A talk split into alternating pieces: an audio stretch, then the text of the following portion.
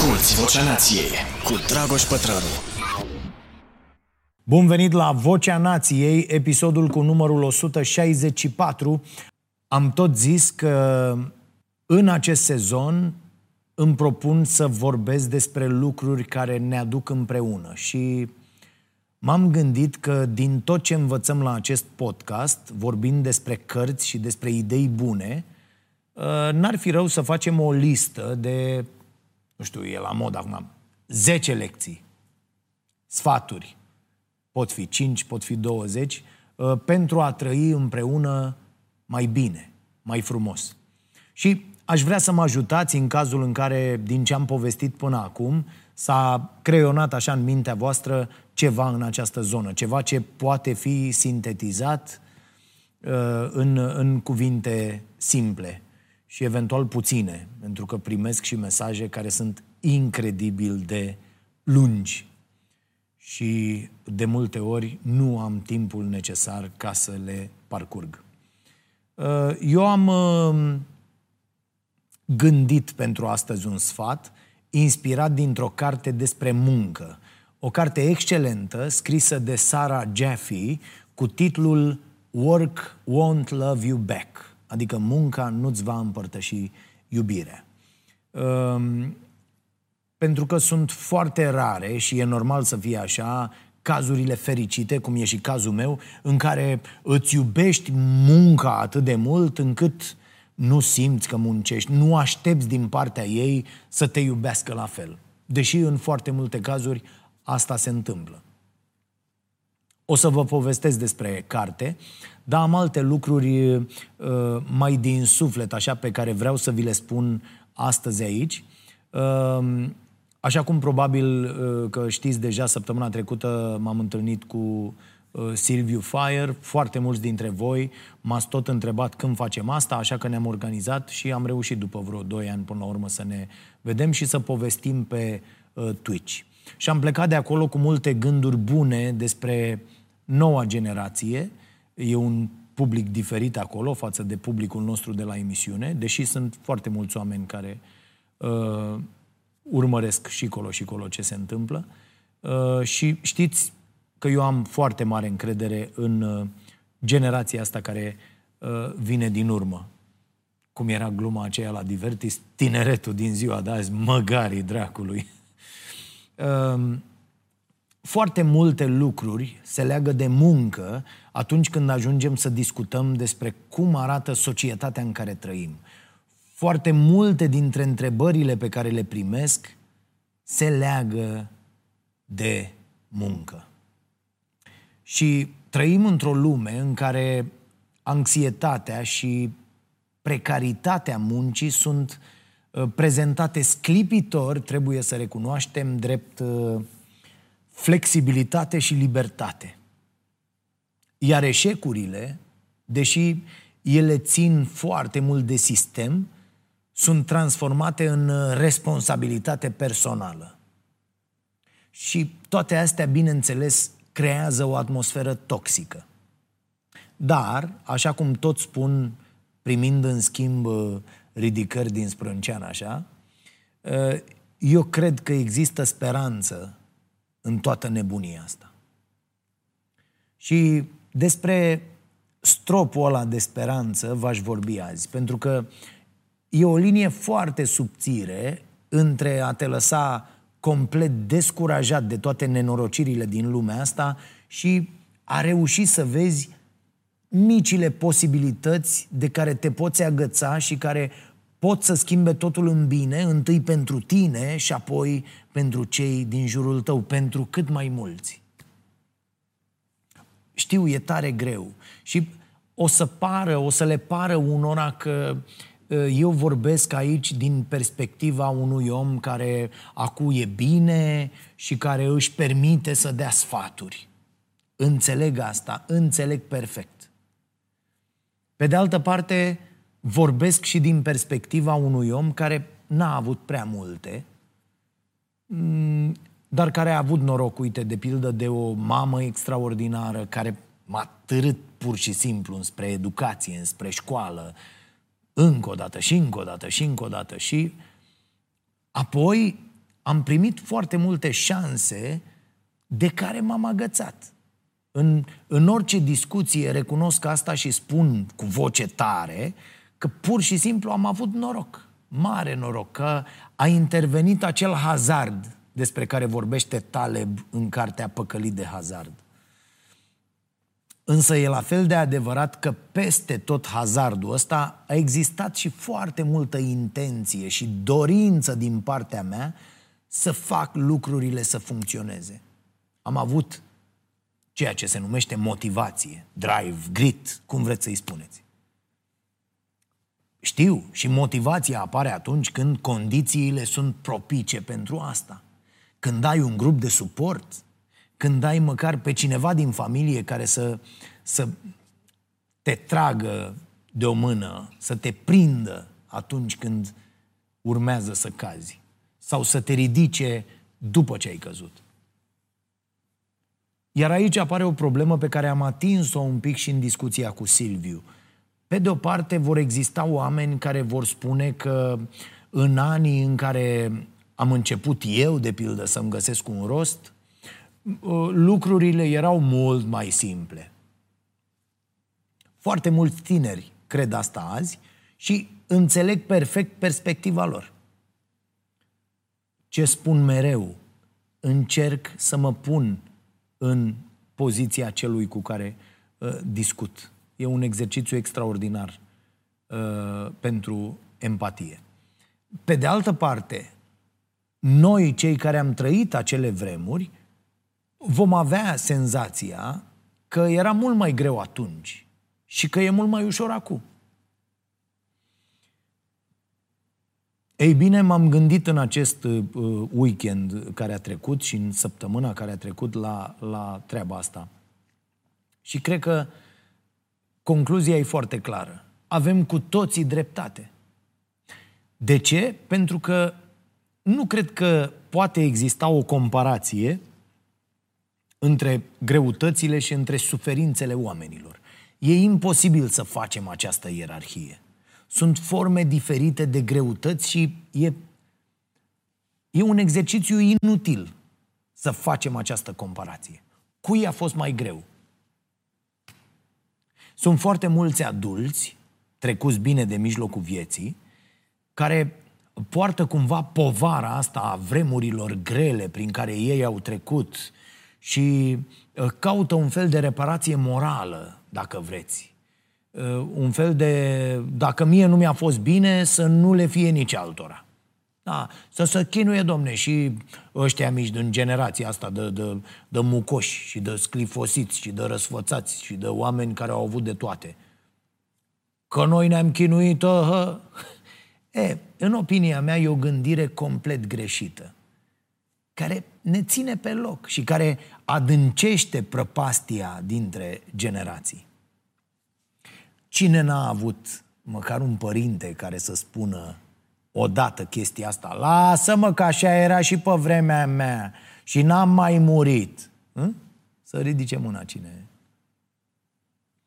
Uite, uh, uh, dificultățile mele poate veneau din faptul că uh, nu puteam, când am început această meserie, să mă duc să scriu ceva pe blog sau să îmi deschid un canal de YouTube și să mm, fiu liber acolo, să spun ceea ce vreau și să arăt ce pot să fac. Și foarte bine a fost așa. Trebuia să bați pe la uși, să aștepți să te bage cineva în seamă, să aibă răbdarea să te asculte, să observe de ce ești în stare, să ghicească în tine potențial. Cum a ghicit nevastă mea.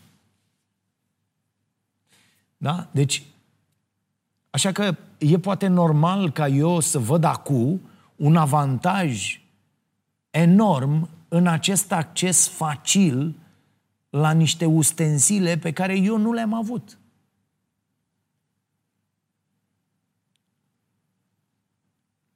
Puteai să încerci ani întregi să ajungi să stai de vorbă cu cineva care are o emisiune la televizor pe un post național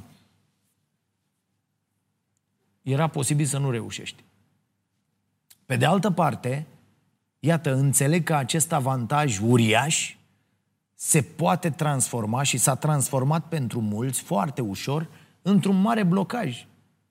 Pentru că toată lumea are acces azi la aceste ustensile și toată lumea poate să demonstreze exact ce știe și ce poate, făcându-și un blog, un vlog, un canal de Twitch, de TikTok, de YouTube, de orice. Cu alte cuvinte, am rezolvat în societate această problemă a accesului, a conexiunii dintre noi, dar tocmai asta a dat naștere unei aglomerații atât de mari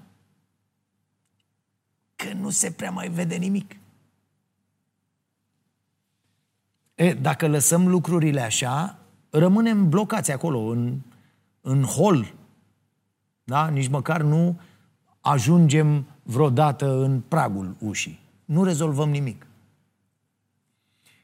E, ce cred eu că trebuie să facem acum cu toții, indiferent de generația din care facem parte, e să devenim conștienți că viața e greu, cum să spune. Acum, în prezent. Fără să mai conteze cum a fost în trecut și fără să căutăm răzbunări de-astea morale și mici.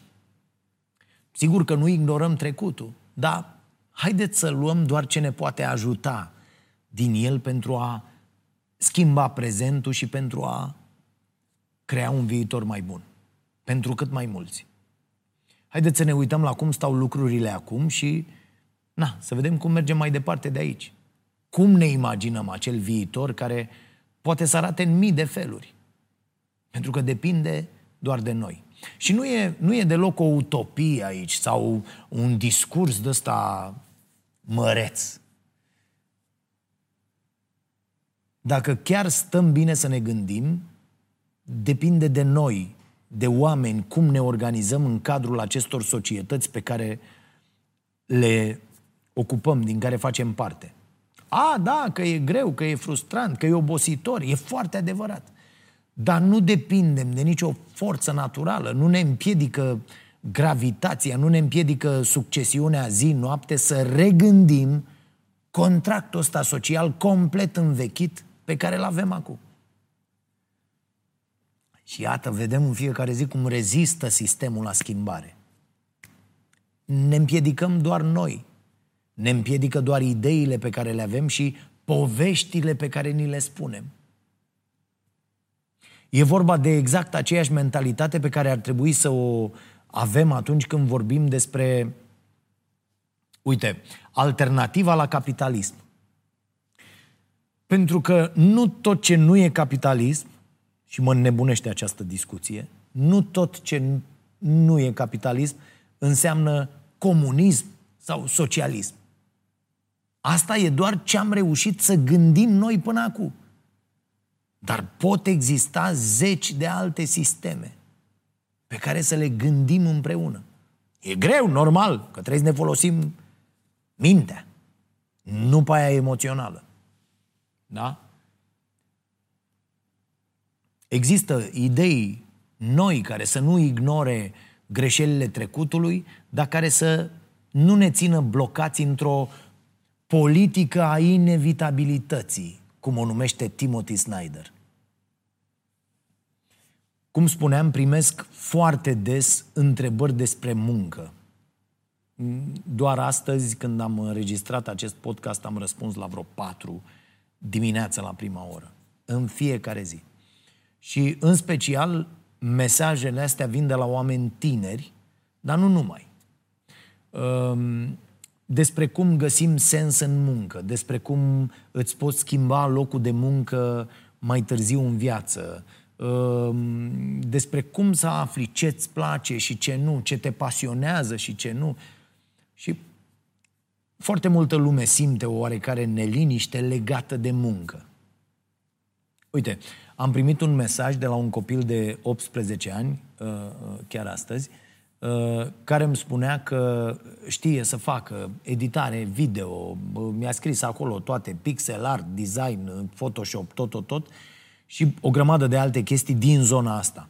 Nu știa însă ce ar putea să facă cu toate aceste abilități încât să și genereze un venit. Și cel mai practic sfat pe care l-am pentru tinerii aflați în această situație este următorul. E, deja ați parcurs o fază extraordinar de importantă, să dobândiți niște abilități, pentru că sunt foarte mulți tineri la 18, 20, 22, 24, 25 de ani care încă nu și-au construit alte abilități decât alea care au ținut strict de, nu știu, prezența la școală. Zero. Da? Și atunci, bineînțeles că sunt foarte speriați. Deci dacă vă aflați aici, domne, am acest set de abilități într-un domeniu sau mai multe, dacă sunt specialist sau generalist, e, e perfect, pentru că aveți ceva pe care să puteți să construiți. Da? Uh, și, și pentru cei care au făcut asta, și pe care îi felicit că au făcut asta de, uh, uh, de vreme, sfatul meu e următorul. Căutați la început un ONG sau firme mici sau chiar mai multe ONG-uri și propuneți acolo că faceți voi fără costuri sau, fără, sau cu costuri minime uh, identitatea vizuală, nu știu, un logo, un orice. Da? Ce vi se pare vouă că are nevoie, nu știu, ONG-ul respectiv sau firma respectivă. Uh, și încercați să faceți asta atât de bine încât să nu vă refuze oamenii da? Încercați să vă prezentați atât de bine, încercați să uh, uh, le lăsați acelor oameni o impresie bună și corectă despre voi. E foarte important nu doar să lăsați o impresie bună. Pentru că dacă sunteți niște tâmpiți, se va afla în curând. Este foarte important dacă sunteți uh, tâmpiți, că o să zic tot cuvântul ăsta, să lucrați mai întâi la asta. Să încercați să nu mai fiți. Și propuneți apoi să, să-i ajutați pe acei oameni și cu alte proiecte și fiți la fel de serioși cum ați fi dacă ați lucra acolo pentru 5.000 de euro pe lună. Nu o să primiți bani la început, nu o să primiți banii ăștia nici în primii 10 ani de lucru sau poate niciodată, dar o să vă apară numele undeva, o să cunoașteți niște oameni, foarte important, o să vă creați un portofoliu, o să aveți ce să arătați mai departe. Nu mai departe, peste 10 ani, atenție. Peste un an puteți avea un portofoliu foarte, foarte solid la care trebuie să lucrați. Da? O să primiți încrederea unor oameni.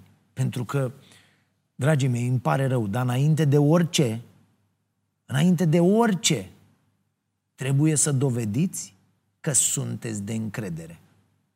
Această abilitate de a fi om de încredere este cea mai importantă la început. Știți cum am ajuns eu aici? Simplu.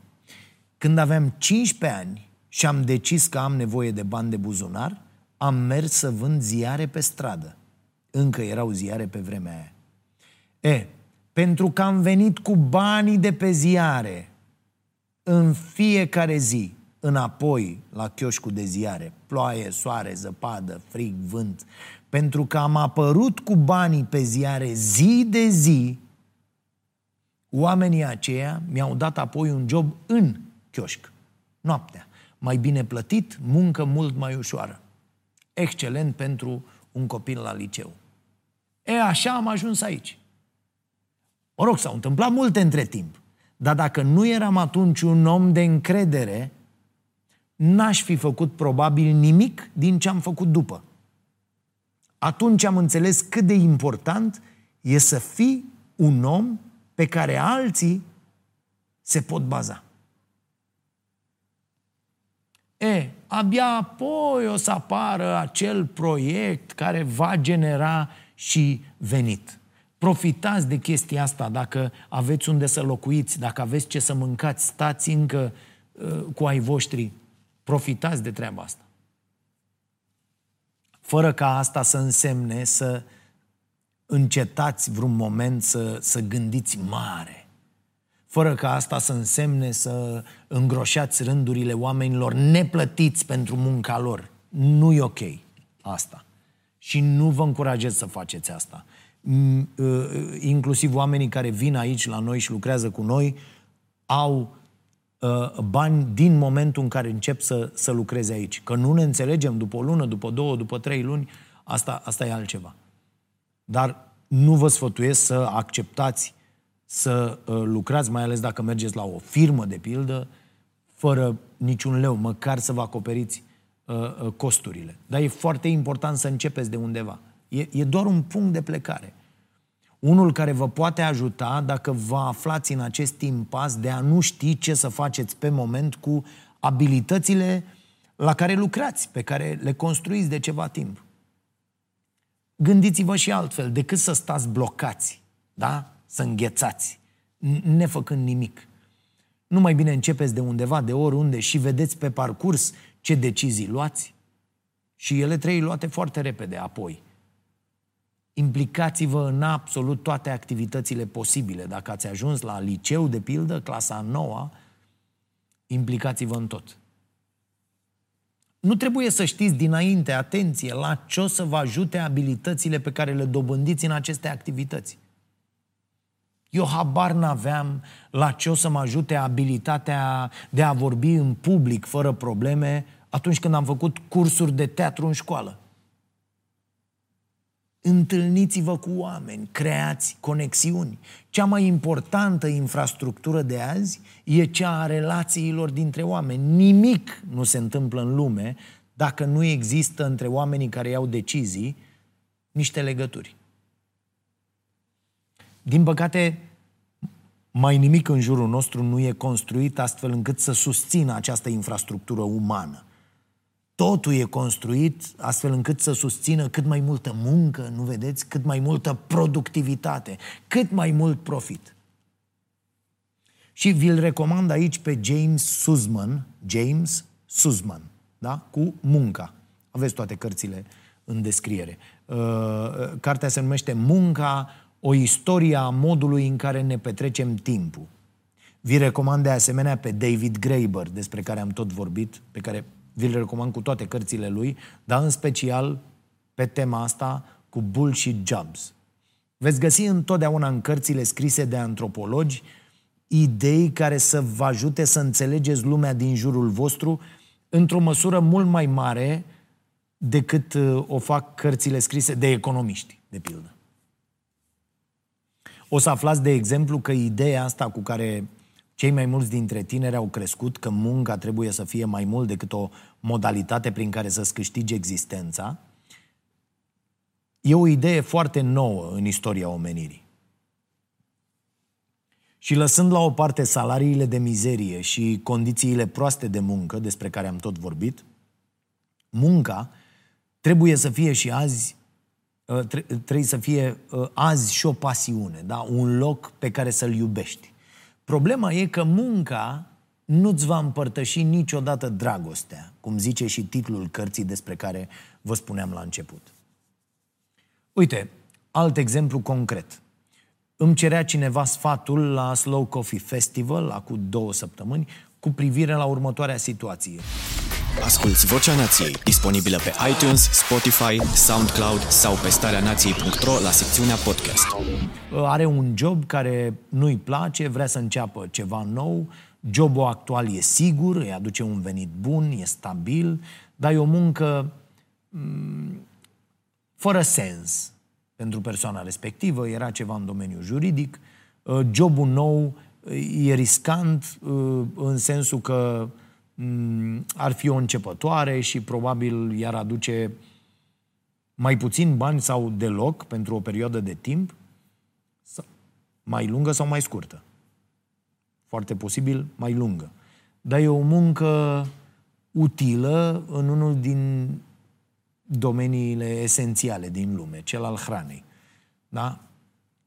E, dacă e măcar un singur lucru pe care uh, ar fi trebuit să reținem după această pandemie, uh, dintre multele lecții pe care ar fi trebuit să le învățăm, dar n-am făcut-o, este cât de puțin, cât de jignitor de puțin apreciem munca aceea care susține în cel mai propriu mod viața. Da? Și uh, între toate astea se află uh, cultivarea și prepararea hranei. Uh, la fel, vedem cât de importanți sunt oamenii de la salubritate atunci când nu trec o săptămână sau două sau trei să ridice gunoiul. Așa că propunerea mea pentru uh, doamna a fost următoarea. Să, să continue să facă ceea ce face acum, uh, dar să folosească resursele și stabilitatea uh, pe care le primește la actualul loc de muncă ca să poată să pregătească o eventuală tranziție uh, sau să nu facă deloc această tranziție, adică să poată să gestioneze ambele lucruri. Din ce am înțeles eu, existau și niște plase de siguranță personale, ceea ce e un avantaj imens și de obicei foarte rar. E foarte important să ai stabilitate financiară în general, dar în special într-o țară ca România, unde contractul social nu-ți oferă absolut nicio plasă de siguranță din oficiu.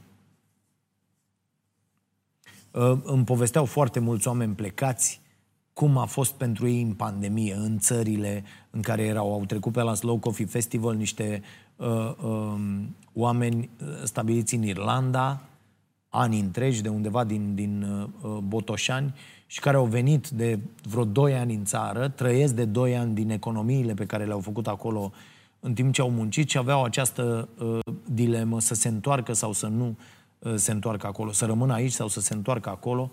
Și îmi povesteau cum a fost în pandemie acolo, uh, uh, uh, extraordinar că parte din pandemie au, au petrecut-o acolo și cum uh, a avut statul uh, uh, irlandez grijă de ei, de veniturile lor, de, de absolut tot. La fel în Marea Britanie, oameni care au inclusiv firme acolo, români, mi-au povestit niște lucruri incredibile. La noi, iată, statul vine și cere înapoi acum ajutoarele mizerabile pe care le-a acordat unor uh, uh, firme uh, mici în uh, pandemie. Ăsta nu e stat. Uh, este uh, un criminal. Revin.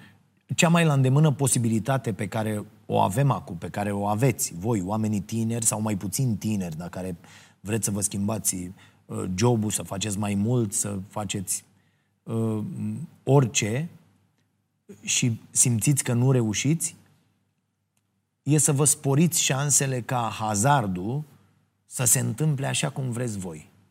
Să-l ghidonați, cum se zice, într-o anumită direcție. Ce înseamnă asta? Înseamnă să insistați foarte mult când vă doriți ceva. Astfel încât să vă vedeți din mulțime. Atenție! Încercați să insistați când vi se confirmă că aveți niște abilități într-un anumit domeniu sau în mai multe domenii. Pentru că există și uh, oameni care nu știu nimic, au o părere extraordinară despre ei și insistă într-un mod foarte, foarte supărător. Există și astfel de oameni. Mulți. Acum, toți oamenii la care vreți să ajungeți sunt la un mail distanță sau la un uh, uh, mesaj de ăsta direct pe, pe Insta, da? Un DM. Uh, apropierea asta adusă de tehnologie și chiar de uh, platformele sociale în toată nocivitatea lor, uh, uh, asta înseamnă ceva extraordinar. Uh, ați dat un mail și nu vi s-a răspuns? Ok, mai stați un pic, mai dați un forward, reformulați ce ați scris, poate nu e clar mesajul, poate persoana respectivă nu l-a văzut. Eu primesc foarte multe mesaje într-o zi, dacă nu mă prind mesajele respective într-o, încercați la altă oră, pentru că uh, dacă nu ești acolo, dacă nu ești atent, treci peste mesaje și o persoană care primește 400 de mail-uri într-o zi uh, uh, are mari probleme să se întoarcă la mail-urile de alaltă ieri. Este foarte greu. Nu știu, vi s-a propus o discuție marți la ora 15 și nu v-a răspuns nimeni la telefon? Nu-i nimic. Nu vă simțiți jigniți. Reveniți cu o propunere pentru o altă zi, altă oră, cu ceva și mai interesant. dacă chiar e ceva ce vă doriți, nu renunțați după primul eșec. Pentru că, de fapt, nu e un eșec. Totul, nu există eșec. Totul e un proces în desfășurare. Învățăm și mergem mai departe. Și încă ceva. Nu așteptați să fiți cea mai bună variantă a voastră înainte să începeți să faceți ceva. Pentru că nu există așa ceva. Iar dacă aveți senzația că există alți oameni mult mai buni decât voi și că nu faceți suficient, gândiți-vă că și alții cred la fel despre voi. Da? Cum zice Oliver Burkeman, autorul cărții 4000 de săptămâni, am vorbit despre ea aici, uh, zice asta nu în carte, într-un articol foarte popular, cu toții bâșbâim prin viață. Nimeni nu știe tot și nimeni nu face totul perfect. Facem toți ceea ce știm și putem mai bine într-un anumit moment. Dar sigur că la unii incompetența și bâșbâiala sunt toxice pentru cei din jur. Despre ei vorbesc în fiecare seară de la ora 22, de luni până joi la Prima TV la Starea Nației. Dar aici nu vorbesc despre cei care uh, se aruncă să ia în mâini destinele altor oameni fără să fie pregătiți pentru asta, așa cum fac foarte mulți politicieni. Uh, Burkeman spunea că într-o discuție în care adulții au fost încurajați să mărturisească cea mai rușinoasă chestie pe care ar trebui să o știe la vârsta lor, dar pe care totuși nu o știu, a auzit așa. Uh, cineva nu mai știa să facă în minte niște adunări simple. Dacă vă povestesc ce probleme am avut eu săptămâna asta la emisiune, uh, chiar luni, eu și Mihai Radu, da, matematicienii lui Pește Prăjit, am avut mari probleme să calculăm uh, ce diferență este între uh, un salariu de, o, de 10.000 de lei crescut cu 10% și o, un salariu de 1.000 de lei crescut cu 10%. Deci, dacă ne înregistra cineva, uh, s-ar fi tăvălit pe jos de râs. Uh, și devenea virală toată chestia. Uh, altcineva spunea că nu poate să-și lege și returile, că nu știe, altfel decât cu urechi de iepuraș. Uh, alți oameni recunoșteau că nu știu să citească ora pe un ceas analog. Și așa mai departe. Aici sunt foarte mulți tineri. Eu am constatat asta la Fimiu când era mai mic și am arătat un ceas și n-a știut să-mi spună ce oră e. Când ești foarte tânăr, Uh, te uiți așa cu uh, admirație la oamenii mari și ai senzația că ei știu tot, că viața lor e perfect așezată, că știu foarte bine ce au de făcut în, în fiecare moment, că nu greșesc niciodată, că totul e calculat și planificat la secundă. Ei bine să știți că nu. Învățăm cu toții constant, cine vrea și dacă avem șansa asta. Și facem ce putem și ce știm mai bine. Senzația asta că oamenii din jur sunt foarte stăpâni pe ei și pe ceea ce fac, vine și din faptul că toată lumea poartă constant niște filtre, da, care să creeze această aparență. Fiecare om are grijă așa de un avatar care nu are mare legătură cu, cu realitatea. Foarte rar o să posteze cineva pe platformele sociale Uh, că a avut o evaluare foarte proastă la job și că ăla care a făcut evaluarea chiar a avut dreptate. Adică, bă, eu sunt un rahat la jobul ăsta pe care îl fac. Da? Sau nu o să vedeți pe nimeni că publică uh, o mărturisire despre cum a greșit complet un proiect. Cu totul. Nu. Oamenii afișează pe LinkedIn doar promovările, doar noile provocări. Nu o să spună am fost dat afară în data de. Nu. Uh, omul va spune uh, am trecut în această echipă senzațională pentru că aveam nevoie de o nouă provocare. De unde? El a fost dat afară. Da? Și l-au luat alții, dar încă nu știu ce au luat. În foarte multe cazuri doar despre asta e vorba. Și toate astea creează o imagine greșită și creează multă frustrare pentru foarte mulți alți oameni. Deci trebuie să schimbăm un pic aici lupa prin care ne uităm la toate aceste lucruri. Um, unul dintre cele mai mari motive de nefericire este comparația asta constantă cu alți oameni. Așa apare dorința mimetică despre care am vorbit data trecută. Dorință pe care ă, tot Burkeman o aseamănă unei boli cronice și spune că avem tendința să asemănăm ce simțim noi cu ce afișează alții. Așa că o să comparăm constant lucruri diferite, mere cu pere. Iar rezultatul nu are cum să fie bun, corect, ok, adevărat. Fiecare crede despre celălalt că e mai competent și mai bun. Și așa se creează un cerc vicios al, al frustrării care ne îndepărtează unii de alții. Când, de fapt, cum zice Burkeman, cu toții improvizăm în viață, foarte mult. Există și studii care demonstrează că ne simțim mult mai bine în prezența oamenilor care fac greșeli și care le recunosc imediat. Foarte greu mi-a fost să fac asta.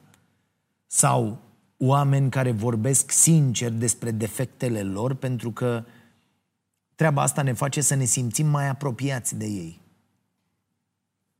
În sfârșit vedem, ajungem să vedem în spatele a ceea ce afișează. Înțelegem ce simt și putem compara mai bine cu ceea ce simțim și noi. De asta e atât de important să avem discuții lungi și oneste cu alți oameni. Este și unul dintre sfaturile din cartea scrisă de Sarah Jeffy, uh, despre care vă spuneam la început.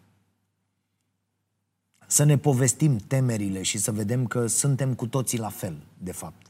Ne chinuim să fim bine într-o lume plină de incertitudine. Improvizăm ca să facem ce putem mai bine și să obținem ceea ce ne dorim sau cât mai mult din ceea ce ne dorim. Dar aici cred eu că e esența, dacă vrem ca toate astea să nu rămână doar așa niște idei frumoase. Esența e că atunci când obținem ce ne dorim, mm, din acel loc bun în care am ajuns, să ne recunoaștem norocul și, cel mai important lucru, să începem de acolo să facem tot ce ține de noi ca să creăm oportunități și pentru alții. Să dăm înapoi. Să, să facem hazardul o idee mai ușor de navigat și pentru alții, acum că noi am navigat prin el și am înțeles câte ceva din toată nebunia. Nu tot. Prea puțin, poate. Și uite așa, din aproape în aproape, lucrurile să se schimbe la nivel de sistem. A, știu că sună atât de idealist, dar care e alternativa? Așa că sfatul meu pentru cei mai tineri cu care vorbesc foarte mult, luna asta merg din nou, cred că la trei școli, uh, unde mă întâlnesc cu elevi, uh, implicați-vă da? Dezvoltați abilități, implicați-vă în proiecte care uh, schimbă ce e considerat a fi posibil. Nu, nu vă luptați cu fantomele unor oameni din trecut care au decis cum trebuie făcute lucrurile. Da? În general, niște bărbați albi, cu bani, de cele mai multe ori economiști care n-au plătit în viața lor taxe ridicând vreo companie da? sau construind vreo echipă. Dacă schimbările nu sunt posibile în paradigma de acum, atunci haideți să schimbăm modelul, să schimbăm paradigma. Nu? Arătați constant alternative. Propuneți lucruri noi, direcții noi, oricât de ciudate sau, sau uh, de radicale ar părea. Nu există o singură normalitate. Știți care sunt cuvintele de care trebuie să vă feriți cel mai tare? Așa să face, domne, din totdeauna. Fugiți de ele și de oricine vi le spune. Dacă oamenii ar fi crezut placa asta cu așa se face, astăzi am fi muncit cu toții în continuare 12 ore pe zi, 7 zile pe săptămână. Dar pentru că niște oameni, după ce s-a vărsat ceva sânge, după ce au murit foarte mulți muncitori, niște oameni și-au dat seama că lucrurile pot fi făcute mai bine, în primul rând mai bine pentru ei, nu neapărat pentru angajați, muncim azi, în teorie, mai puțin, avem weekend. Iar pentru că niște oameni se gândesc azi că lucrurile pot fi făcute și mai bine de atât, avem tot felul de propuneri care au devenit uh, realități, care au fost puse în aplicare în alte țări. Săptămâna de lucru de patru zile.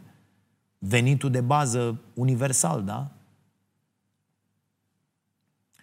Uite, noi am ajuns la această fabrică să lucrăm acum efectiv trei zile pe săptămână pentru emisiunea Starea Nației. Uh, asta nu înseamnă că nu mai muncim în restul zilelor. Am scris despre asta și în newsletterul nostru. Uh, muncim în continuare și în restul săptămânii, doar că cumva și pentru altceva, nu neapărat pentru uh, bani, pentru proiecte care mie unul mi-aduc acel sentiment de utilitate atât de necesar pentru uh, fericirea mea. Eu muncesc foarte mult ca să-mi continui învățarea, de pildă. Da? La ora la care voi urmăriți sau la ora la care s-a urcat acest podcast sâmbătă, eu sunt băgat cu totul în cursul de la Barsa Innovation Hub pentru că am examen uh, pe 13, da? Deci, uh, eu cred că uh, treaba asta e chiar mai importantă și decât munca pe care o fac, pentru că îmi oferă posibilități, deci libertate. Ceea ce e foarte important. Sigur că poți să faci asta doar după ce ai dobândit libertatea financiară, despre care vorbește uh, Albert Wenger în uh, World After Capital. Nu te poți gândi la oportunitățile astea de a contribui în jurul tău, nu te poți gândi la relații cu sens și la valoarea pe care o poți aduce în viețile altora dacă n-ai rezolvat încă problema supraviețuirii. Eu cel puțin n-am putut să mă gândesc la altceva cât timp mi-a fost foame. Și cine zice că a făcut asta, poate să fi făcut-o, dar eu nu cred. Pe de altă parte, există și oameni care au rezolvat de mult problema asta a supraviețuirii Uh, ba au și acumulat foarte mult, dar care încă muncesc ca și cum viața lor ar depinde de asta. Ca și cum, bă, dacă azi nu mă duc să fac și mai mulți bani, rămân fără niciun leu. Și aceștia sunt oamenii care, așa cum zice tot uh, uh Wenger, n-au dobândit libertatea informațională și pe cea psihologică uh, care să le ofere motivația de a reduce orele de muncă pentru bani. Norocul meu e că eu fac cu pasiune și cu drag și munca din celelalte trei zile, adică acea muncă pentru o plată, mă, mă, mă identific cu ea, cu totul. Da? Chiar dacă ideea asta că trebuie să-ți iubești munca și să ajungă să te definească ca om, E o idee foarte recentă în istoria omenirii, cum ziceam. E o idee care aduce foarte multă frustrare în rândul oamenilor care nu găsesc așa ceva vreodată și care își văd munca doar ca pe o sursă de venit. Ceea ce trebuie să reprezinte normalitatea. De altfel, la începutul secolului 20, munca reprezenta pentru cei mai mulți dintre oameni doar atât, o sursă de venit un job bun era unul care îți oferea suficient timp și suficiente resurse, da? un job stabil din care ieșai la pensie. Vechiul contract social despre care vorbește uh, și Minus Shafik în cartea Ce ne datorăm unii altora. Un job unde puteai să te alături unui sindicat și să negociezi împreună cu alți oameni condiții mai bune de muncă – da? Ăsta era compromisul fordist, cum spune Sara Jeffy, uh, și e, a fost numit așa după uh, Henry Ford, care, uh, așa cum știți deja, a redus ziua de muncă a angajaților din fabrica lui la 8 ore. Și asta a fost o idee care i-a atras în rândul uh, celorlalți bogați foarte multe critici. Da? O măsură radicală, iată. Așa se întâmplă ori de câte ori cineva propune o idee care zdrungină uh, uh, normalitatea. Așa e și cu venitul de bază universal, așa e și cu săptămâna de lucru mai scurtă, 4-3 zile. Durează foarte mult ca lucrurile să se schimbe, pentru că există o rezistență uriașă la tot ce e nou. Eu degeaba le povestesc altora cât de uh, uh, odihnit, uh, creativ, uh, uh, uh, sharp, da? Deci cu mintea ascuțită, uh, uh, atent, uh, uh, cât de bun pot fi trei zile după ce am stat patru. Sau am făcut cu totul altceva. patru zile. În alea trei sunt mult mai bun decât eram înainte. Degeaba explic. Nimeni nu, nu, nu vrea să audă asta. Nimeni dintre cei care uh, uh, au putere de decizie în uh, firma lor sau în locul în care lucrează. Și pe mine mă apucă râsul când aud și văd în jurul meu oameni cu care discut cu unii dintre ei săptămânal și care insistă să-și trateze uh, colegii sau angajații ca și cum ar fi proprietatea lor pentru acele ore stipulate într-un contract. E asta, dragii mei, este o rețetă sigură pentru eșec. Nu se pune problema dacă veți eșua, ci uh, problem, singura problemă care se pune este când. Și se va întâmpla foarte repede. Se întâmplă deja în foarte multe locuri. Iată, normalitatea acum este acest neoliberalism care a înlocuit compromisul fordist pe la începutul anilor 70. Da? Tot pe atunci au început companiile să-și seteze ca scop principal creșterea profitului cu orice preț. Asta era singura lor responsabilitate socială, nu? Cum zicea Friedman. Milton, că mai mulți. Uh, în anii ce au urmat, cu Reagan și Thatcher, care au împins agenda asta neoliberală mai departe în lume, iată, sindicatele au fost distruse, programele de protecție socială la fel, oamenii au început să muncească tot mai mult și tot mai greu, cu tot mai puțin bani, cu tot mai puține beneficii și drepturi. Și am ajuns aici. Politicienii au început să ne vadă ca pe niște consumatori, politicienii la ordinul corporațiilor, nu? Au început să ne vadă ca pe niște consumatori cărora trebuie să le vândă permanent ceva. Am încetat să mai fim văzuți ca niște cetățeni. Și ne-am adâncit în povestea asta a consumerismului. Rezultatul e lumea de azi.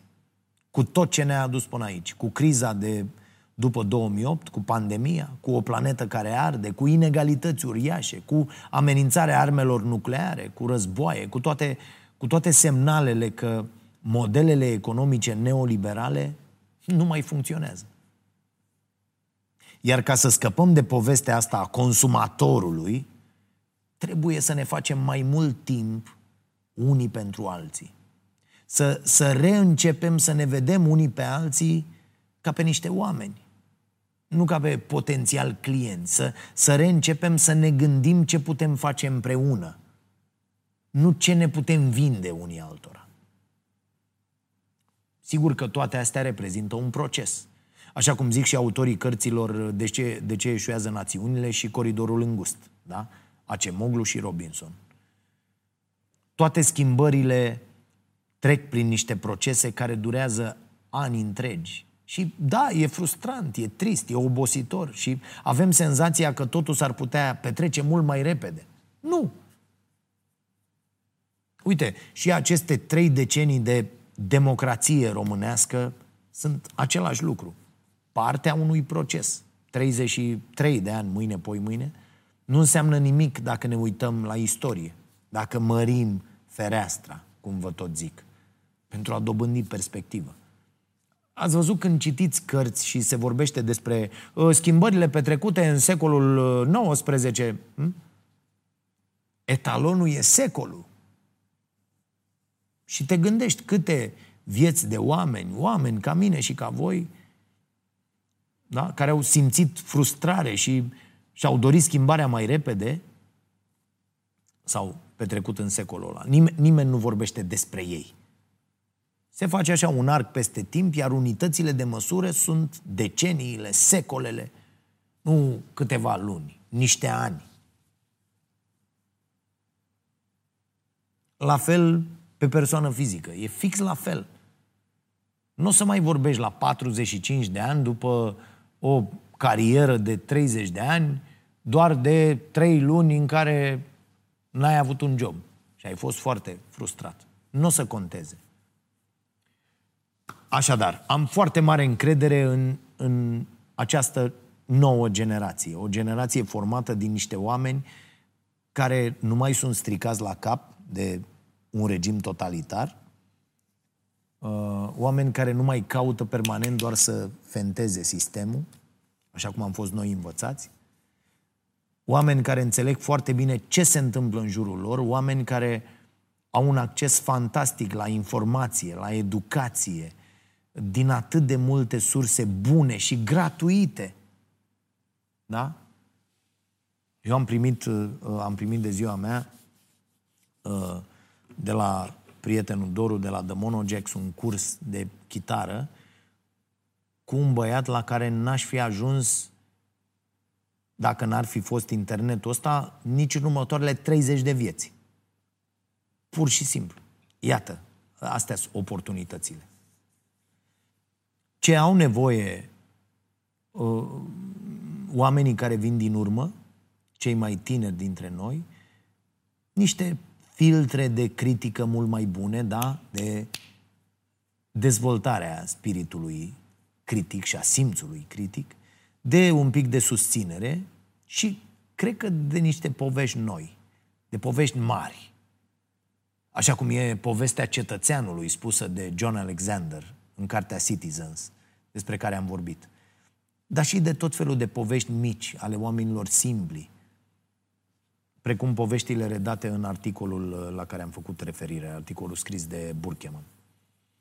Uh, pentru că doar așa oamenii își pot da seama că nici cei mai profesioniști dintre oameni nu sunt siguri pe ei. Sunt doar oameni care se prezintă în fiecare zi la muncă și fac ce pot ei mai bine. Iar ăsta e un motiv excelent să te uiți cu mai multă blândețe la tine și la posibilitățile tale. Nu ai niciun motiv să nu lansezi proiectul ăla pe care îl tot ții sertar, pe care îl tot gândești. N-ai niciun motiv să nu te înscrii la cursul ăla unde uh, ai emoții că, vai, nu o să mă descurc. Sentimentul că ești pregătit e o fantezie și se bazează pe ceea ce îți imaginezi despre alți oameni. Nimeni nu e cu totul pregătit. Asta nu anulează sfaturile lui Chris Hadfield de a fi întotdeauna pregătit, uh, astfel încât să poți înlocui teama de necunoscut cu un plan – dar asta e altă discuție pe care am avut-o deja, căutați episodul respectiv. Așa că faceți ce e nevoie ca să vă asigurați existența, traiul, dar nu vă iubiți munca decât dacă ea face lumea mai bună. Lumea voastră, lumea celor din jurul vostru. Altfel folosiți toate resursele pe care vi le oferă un loc de muncă, un simplu job – ca să faceți voi lumea mai bună în timpul liber. Să o schimbați. Pentru că munca nu e așa, nu ne va împărtăși dragostea. Oamenii ar putea însă să o facă. Hm? Merge ăsta așa ca prim sfat dintre cele 10 sau câte ori fi, despre cum am putea să trăim mai frumos împreună? Aștept mesajele voastre la dragoșarompătraru.ro Vă mai recomand pachetul de luna asta, mai ales pentru cele două cărți, care în mod sigur vă vor ajuta să trăiți mai frumos și mai sănătos. E vorba de Nu asculți, ce-ți scapă și de ce contează, scrisă de Kate Murphy, și o istorie a exercițiului fizic, scrisă de Daniel Lieberman. Cine urmărește starea sănătății știe despre ce vorbesc. Toate detaliile le găsiți, așa cum știți, pe site-ul nostru Să vă fie bine!